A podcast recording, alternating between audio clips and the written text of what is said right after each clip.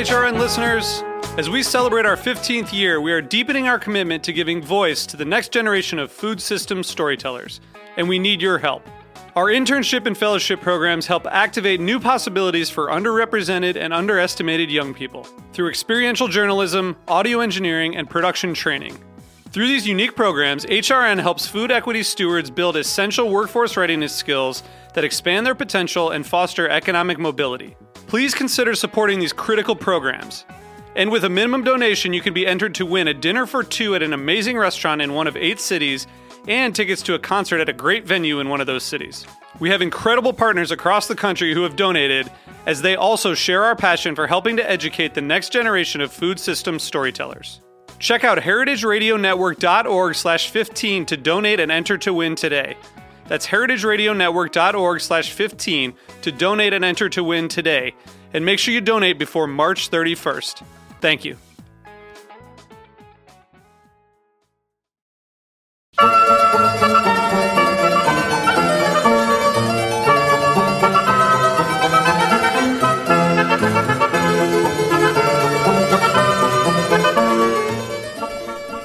Hi, and welcome to A Taste of the Past. I'm Linda Pelaccio, your host here on Heritage Radio Network, and today's show is being sponsored by Hearst Ranch. Hearst Ranch is the nation's largest single source supplier of free range, all natural, grass fed, and grass finished beef. Since 1865, the Hearst family has raised cattle on the rich, sustainable native grasslands of the central California coast. The result is beef with extraordinary flavor that's as memorable and natural as the surrounding landscape. For more information, go to HearstRanch.com. Well, today you have to indulge me. today, today our topic is one that I just I I it couldn't I couldn't get it out of my head. I went out to South Bend, Indiana, um, to visit relatives and to go to my husband's alma mater, Notre Dame, and of course we had to go to the first football game. Um, I did not protect. I partook in the festivities ahead of time, um, as many people do tailgating. Um, then he went on to the game. And I was just astounded by the growth of this social activity and food activity and wondered, wow, when and how did this all start? So, a little digging around, and um, I was able to scrape up some history on it. Um, you know, piecing things together, it's a little sketchy, um, but I did find found some good information in a book uh, by Stephen Linn called "The Ultimate Tailgater's Handbook," and um, according to most historians, they feel that uh, tailgating began really at the first intercollegiate football game. Big surprise, right? And that was between Rutgers and Princeton in 1869. I mean, football was actually uh, football was being played in the 1820s or forms of it, but not inter. Um, not intercollegiate. So, and then there are some some people who think that maybe it had precursors. Um, in particular, 1861, there was the Battle of Bull Run, and they say that enthusiastic Union supporters from Washington D.C. area arrived with baskets of food and, and shouts of "Go get go Big Blue." um, they watched the opening battle of the American Civil War. Well, I don't know if this was actually the case, but um, historians do agree that it was a case of the right idea at the wrong time. I mean, war is not a spectator sport. Still, there was that socializing tradition and, and that that tension and excitement that just gets people all all whipped up, and um, food becomes part of it. Um, so then we get into the football, the football end of it, and you know, need I say more? You know the rivalries. But then there was another historical uh, event that I think we owe a lot to, and and that has been documented and that is the invention of the first chuck wagon. And that was a rolling chow hall um, for cowboys, really. And it was an old U.S. Army Studebaker wagon that um, the first chuck wagon was built into.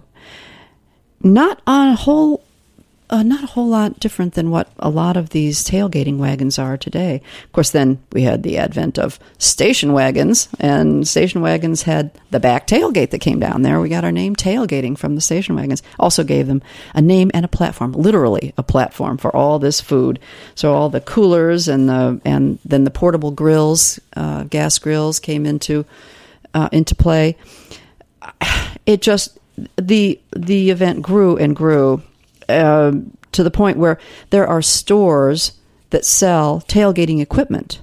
Uh, you know, a, a, grill and cooler tailgate set for about three thousand dollars has been documented for sale. I think at Hammacher Schlemmer, and of course, then there's the parking pass that you have to pay for, and the tickets of the game. Although, although today there are satellite hookups for generator and and generators to run electricity to run these these big flat screen televisions.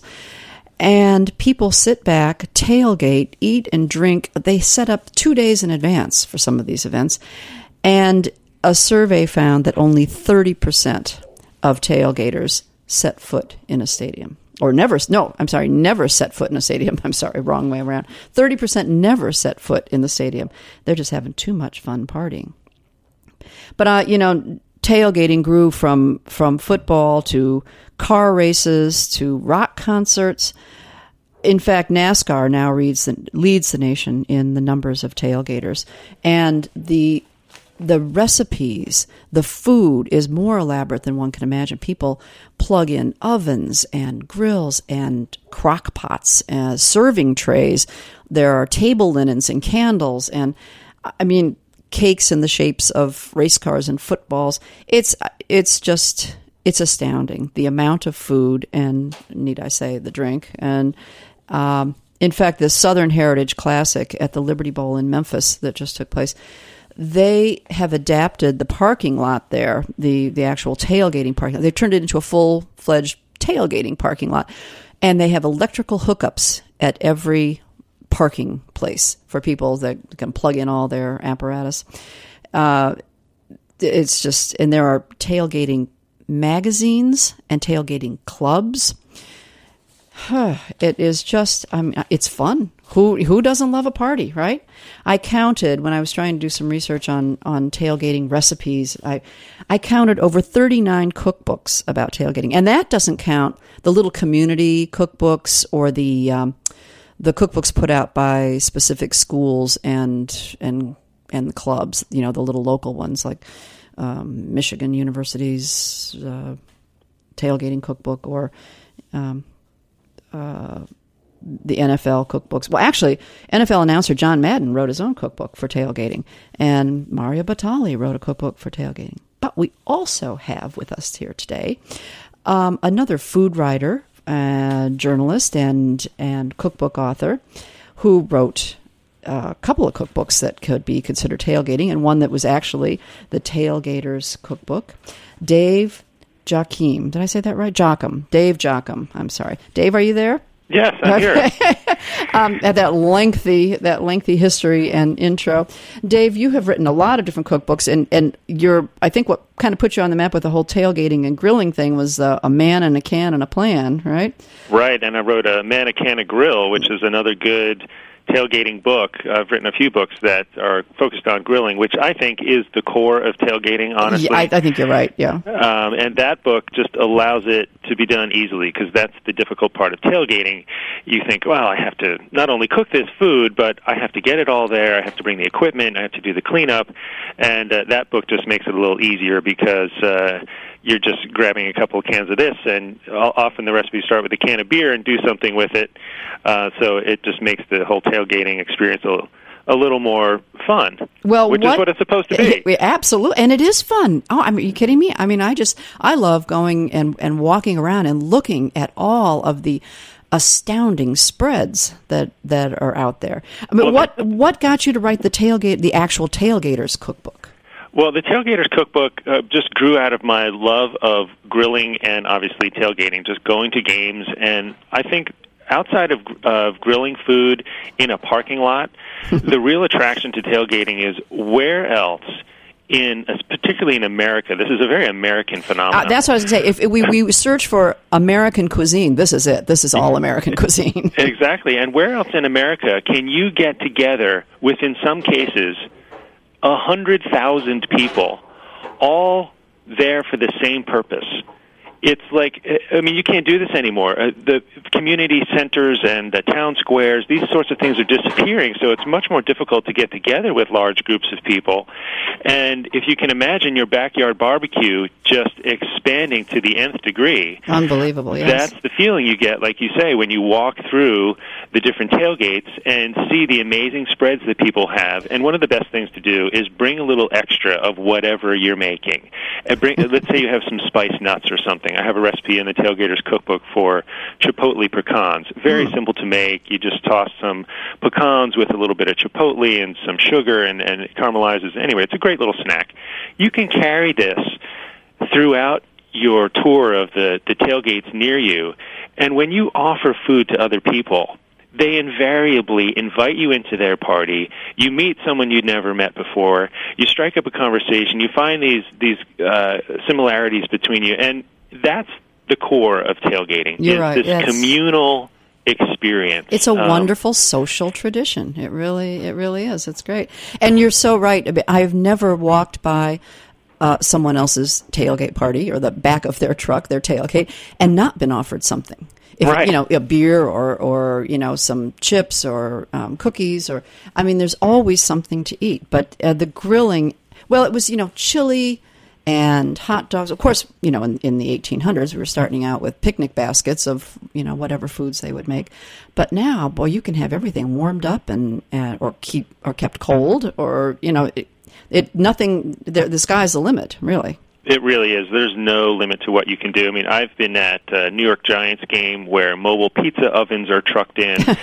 I've been at uh, Eagles games in Philadelphia with ice blocks of fish that are freshly sliced, uh, fresh salmon sashimi sliced from a, a huge ice block. It's just incredible the expense yeah, uh, right. that people will go to. First of all, but uh, just the size too, the size of the parties that that people put on is astounding and so fun to be a part of. That's right. It's, it's terrific. Uh, well, they. What, I'm sorry. Yeah, I was just going to say one of the uh, real fun things I did when I, I went to a Gators game. I, I go see the Florida Gators at least once a year, and they, by the way, have the biggest tailgate billed as the world's largest cocktail party at the annual uh, Florida Georgia game in Jacksonville, and that that has gets about a hundred thousand people.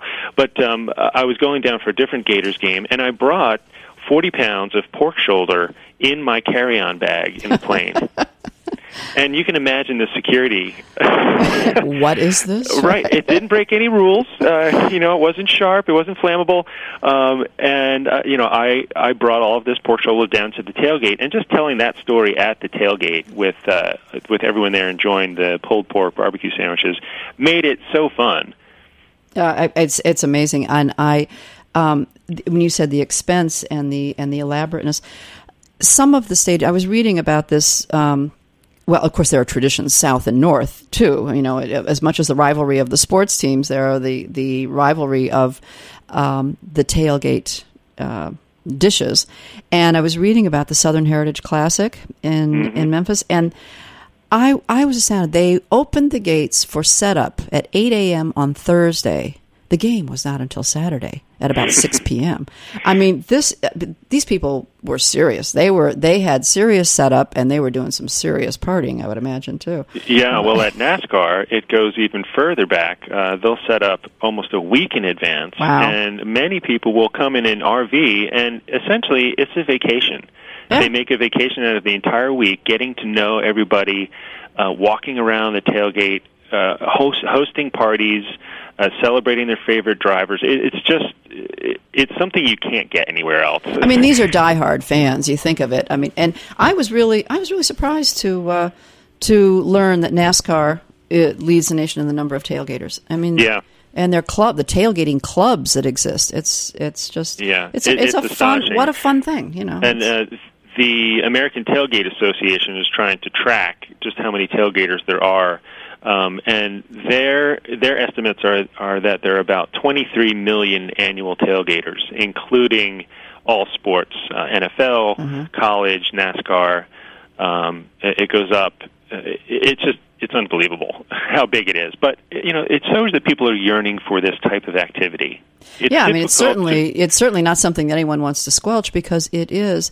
I've there's never been to my I mean my experience. I'm sure there have been, but it everyone's always there just for a good time. There, you know, there's no there are no problems, there are no bad breakouts. You know, you know, it's just it, they're just there to celebrate their team, celebrate the season. I mean, autumn. I mean, what a great. Usually, it, it's in well, of course, NASCAR spans all seasons. Yeah. but there it's there for a celebration, and it's all about food. Uh, food and drink, you know. it is, and even though some of the the spreads can get really big, and uh, people get as competitive uh, with tailgating as they do with sports, um, you can have an amazing tailgate without all of that uh, the, the bigness of it. You Sure. can keep it simple, and I try to tell people to just do what you know because you don't want something to fail. It's like when you're hosting a dinner party. You don't ever make a recipe you haven't made before. Um, it's like that with tailgating. Plan ahead, make as much food ahead as you can. Keep the menu simple. Um, and and keep it fun. Uh, and there are lots of uh, the Tailgaters Cookbook has uh, recipes in it that are that are designed to do that. They're they're not too elaborate. One one of my favorites ones is the uh, beer and coffee steaks. Mm. Everyone loves it. Beer and coffee. I mean, it, And what do you marinate? no, so te-. Yeah, do you marinate the, the steaks in the, the beer and the coffee? What do you, what how do Yeah, do you do? so uh, so the recipe is is pretty simple. Um, the night before you're going to go to your tailgate, you drop some strip steaks or ribeyes or whatever you like into a Ziploc bag with some dark beer, like a Negra Modelo or or, or dark porter or something like that. A little Worcestershire sauce, some Tabasco, and then you let that marinate overnight. And then the next morning, you put on a rub of ground coffee, just ground regular ground coffee, a little bit of uh, chili powder. I, I like to use ancho chili powder, cumin, sugar, a little cayenne, salt, and pepper. And you put that rub on the steaks and throw throw it back into a clean Ziploc bag. Put it in your cooler, and then when you get there, you just grill them. little pat of butter on the top, maybe to finish it off. nice and neat and And it's it's just easy. I mean, people love that. It taste is is very robust. Um, so that's always a hit at tailgates, and uh, you know there are lots of other recipes. In you know, the book you know that are, I mean your book has been called uh, the go-to guide for tailgaters, which I think is, is a, a nice honor to have. That But is. with checklists and things. But and if you can stick around, we have to take a short break. Can you stick around and join us for the, in in another couple minutes and talk about some of these some of these recipes? You have a couple of other really great recipes in here. I like can, to yes. talk about. All right, we'll take a short break and we'll be right back with David Joachim.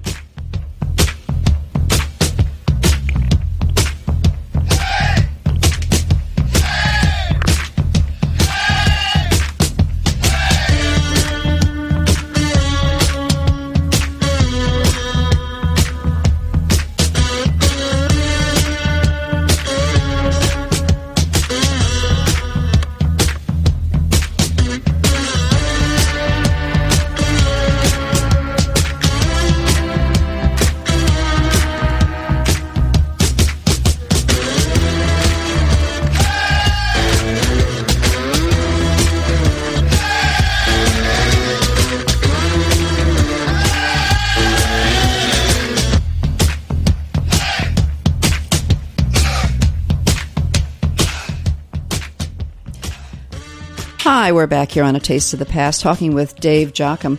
And and we have him on the phone because actually, Dave, you're teaching at the Greenbrier at the uh, Food Writers Symposium, the Professional Food Writers Symposium at the Greenbrier, right? Yes, I uh, reside in Pennsylvania, but I'm currently in West Virginia right now uh, with food writers discussing how to uh, what we do and how to do it better. Anyone writing about tailgating? Well, this is this is a, a fun topic to write about, certainly, and that's what we've been talking about. We've been talking about tailgating, and uh, um, one th- I wanted to ask you first of all: you, is there any any one experience that stands out to you in, in terms of the tailgating that you've seen that was the most outlandish spread or or most unusual setup? Anything in particular that caught your attention? You remember? Well, the the uh, the salmon that I mentioned, I think, was the most unusual 'cause- because, like I said, the core of tailgating is grilling. Um, it, it really does stem back to uh, gathering around the fire with people, and you can go back as as far back as you want to go with that. Mm-hmm. But that is what anchors the the soul of tailgating. And this was so unusual because it was doing the same thing, but it, there was no heat. It, it wasn't cooking anything. This was sashimi. It was raw fish. So they were just big blocks of ice with the raw raw fish Right. on them. Wow. Um, but it, it made the same impression. It drew people together in the same way that a that a say a grill fire would. Uh-huh. Um, so I think that left the biggest impression on me because it had the same effect. Um, but you know, it was it was fish, and it was it was not it was unusual for a tailgate. You, typically, you've got you know you've got beef and pork and and these like robust manly flavors, and this was like a, a light, delicate fish, and and it still connected with everyone at the tailgate, which was just it it was fun to watch that. So Yeah. Well, I it's think it's that- also fun to see some some real American classics um, reemerge, like deviled eggs. Somehow, deviled eggs always reemerge at a tailgate party. They are making a comeback. It's Yeah. true. Despite the egg scare, they're still, That's right. they're still That's making right. a comeback.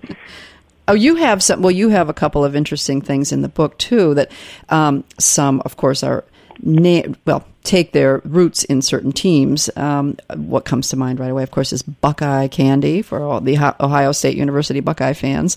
What what's this Buckeye candy? Uh, Buckeye candy is kind of like a Reese's pun- uh, peanut butter cup, but it's done the way that uh, they want, how they want to do it in Ohio to honor their team. Um, I first learned about this uh, recipe from Becky Barker. She's someone who uh, tailgates at OSU, and she shared her recipe with me, and it's just it looks like a buckeye. So the it's got this. It looks like a, a deer's eye. That that's what it looks like, um, and it's chocolate wrapped around a core of sugary, creamy peanut butter, and it's absolutely delicious. It keeps well. What could be bad about that? Yeah, a- a- it- it's a single serving. You know, have as many as you like. It's easy to carry around and share with people at the tailgate, uh, and it also honors the team. So it's Yeah. very grounded in in that tailgating tradition of that team. So. Everyone, I suppose, changes the name of their bar. If if they if they brought Texas barbecue sauce with them, they and they're not from Texas or not rooting for Texas, they probably change the name of their barbecue sauce. But um, you mentioned something, and I don't know if you recall. I, th- I think it was from your book, and it was a blender blaster. Do you A does blender blaster. That does not ring a bell. Okay, maybe I read that in someone else someone else's book as I was going. This Something was about the plug-in blender. yeah, yeah. Yes. That Yeah. was Oh, run by uh, a gas generator or gas powered. It's a gas-powered blender. Yes, yes, that is that is true. It's a I mean, this is gas-powered this is innovative, innovative, creative um, invention and thinking for cooking on the go. You know, Right. I mean, you know that the drinks are a big part of tailgating. Yes. And it's expanded expanded way beyond beer to include wine also. And Mm-hmm. the single serving plastic bottles of wine have become very popular in part because of tailgating. Um, but the the blender is a way that people are taking their drinks to to different places so they can honor the the traditions of the food. So, for instance, down in the in Miami, um, you might have a mojito, um, and well, that's not blended, but you might have a, a mojito or another cocktail that's of that region. Um, so, I think a lot of people are using these uh, blenders so they can really eat the food of the area. I mean, the local and seasonal movement is applying to tailgating as well right? and it's something that has been a part of tailgating for a long time, with, with especially with barbecue traditions, where the barbecue is very different in Texas than it is in Kentucky, and uh, so it's it's it's Yeah. amazing to to watch the to watch it evolve. Um, for instance, there is now a Ford F one fifty tailgate truck Wow. that has a built-in grill, two kegs, a DVD, stereo, sink, and one of those blenders. That mm, that's got to be not cheap. no, no, not at all. I mean, the SU now you know SUV. The onset of SUVs took up. First, it was in the you know 60s, 70s. It was station wagons, and then in the 90s, SUVs, and now we've got we've got full on decked out chuck wagons. You're telling me, right? That's right. That is right. Interesting. All to make it easier for you to tailgate Yeah. and more fun. Because again, uh, carting all the equipment around is one of the problems. Well, I think it, I was imp- impressed when I saw the first time I ever saw somebody pull out not just folding chairs, but two full-on armchairs. Around their flat screen TV. And of course, the generator was making so much noise, the hum of the generator to run all this stuff that you know you you were hard pressed to, to hear what was going on on the big screen. But you you knew these people were obviously not going to the game. They were they were sitting right there, and they weren't going to go inside the stadium at all. Yeah, but, that's an interesting statistic you brought up about the thirty percent not going not going into right. the stadium. I mean, it's very plain to see. Many people go without tickets and they hope to get some. Right. And many people go not even wanting to get tickets. They're just there for the tailgating experience. And it's instead of cheering for the team in their living room, they're going to cheer for the team with even more people in the parking lot. That's right. And for for those listeners who maybe never had the opportunity to go to a big lot tailgating party, I mean, there these parking lots are you have the tickets and the parking passes for years and they stay in the family. I mean, these are things you don't give up, many of them. And people have designated spots and they have flags that identify where they're going to be. And so every year you know where to go and find Sally and Joe because they're always in, you know, parking lot number D with aisle 13 with the, you know, the big green flag above it or something. You know, these are this is this is goes way beyond tradition. This becomes a neighborhood. And That's as right. you were saying, it's a tradition. It's neighborly. It's you know, it's social, and um, and there is, I think, as much as the um, the game, the tradition of the competitiveness of the game, there is a lot of competition in the food. And I've seen people walking around eyeing other people's spreads and then coming back and looking at their own and saying, hmm, what'll I do next year? There's a lot of competition in that, don't you think? Absolutely. Yeah. That goes along with the rooting for your team. Uh, often people will bring that into the food by cooking the competition. Mm-hmm. Uh, you know, so if let's say you uh, your team's playing the Buffalo Bills, you'll put on your menu some buffalo burgers, and then lord That's it good. over the Bills fans. Oh yeah, we're going to grill you on the field just like we're grilling you right now on the over the fire. Um, and so people do that, and it's fun, It- and um, it also shows your team spirit, which is a big part of it. Uh, up in Vermont, they have um, polo matches um, in Manchester, Vermont, and they the polo matches. There's a tremendous. That's a more formal tailgating that goes on. I guess you would say Mhm. there, and they actually have formal judges who judge the best dishes of. The, the tailgating Now, that that might getting be getting a little far because it really is all in good spirit and it's all supposed to be about fun and, and good food and and back to your book and your recipes um, as I say, there were so many good ones that um, that caught my eye, and um, one of them in particular was a chocolate whiskey pudding, which and uh, not to oh, and not to forget champion champion chip cookies. That was Yes, those are chocolate chip cookies, but they're taken to the nth degree. They're chocolate, chocolate, and more chocolate. uh, one of my favorites in the book is a is a grilled pizza because it's so um, surprising to people how good pizza can be when it's grilled. And again, I, I think the grill is really the core, and I try to have at least one grilled item in every tailgate menu, uh, but a maximum of two. You don't want to have too much because typically, i- unless you have a massive grill, you just don't have the space for everything. that's right. But the pizza is unusual and easy to do because you can you you can even do this with store bought dough. You just pat out the dough to a round that's easy to handle. Let's say uh, 10 inches uh, diameter, about 10 inches is good, uh, and, and then you grill the dough by itself on the pe- on the grill, um, and you grill one side and then flip it over, and you put the toppings on that side. They just melt right away on that hot side, right? Right. So the, great. the process is a little different, Mhm. and it's surprising to your guests. It's an easy pickup food. Uh, there are limitless variations on how you can flavor it, and the I have a pesto gorgonzola one in the book, which is really flavorful because it has fresh tomatoes, pesto for the sauce on the bottom, and then just a crumble of gorgonzola cheese. And it's it's it's a, a bold flavor. Um, it's unusual for people, and you know, just adds to your enjoyment of, of the, the pregame festivities. And it really is all about that. It's It is, about yeah. supporting the team. That's the history of it. Yeah, it is. It's and and what a great way to, to do it with some really truly great food. Well, um, I thank you. I, anyone who needs a go-to guide for tailgating, this I think the Tailgaters Cookbook. It's it's still in print, is it not? It's Yes, it's, it's not that print. old. Yeah, right. And you have a couple of new books. Uh, well, uh, the newest book is the Food Substitutions Bible. Is that Yes, the newest that's one? right. Um, this just came out. It's the second edition of a book that won an IACP award. It's a culinary organization. Um, so I expanded the book to have 1,500 more substitutions. So now it has 6,500 substitutions, all organized from A to Z, so you can find whatever you're looking for real easily. So it's really like a dictionary or encyclopedia. Let's, I'm going to a recipe and, gee, I don't have any, I don't know, let's say uh, heavy cream. So Right. what could I do to substitute? And I look up heavy cream. Yeah, I mean, if you, I mean, it- or, or say cilantro or something like that that you don't like, and Mm-hmm. Right. you want to replace it, then you will find substitutions for that.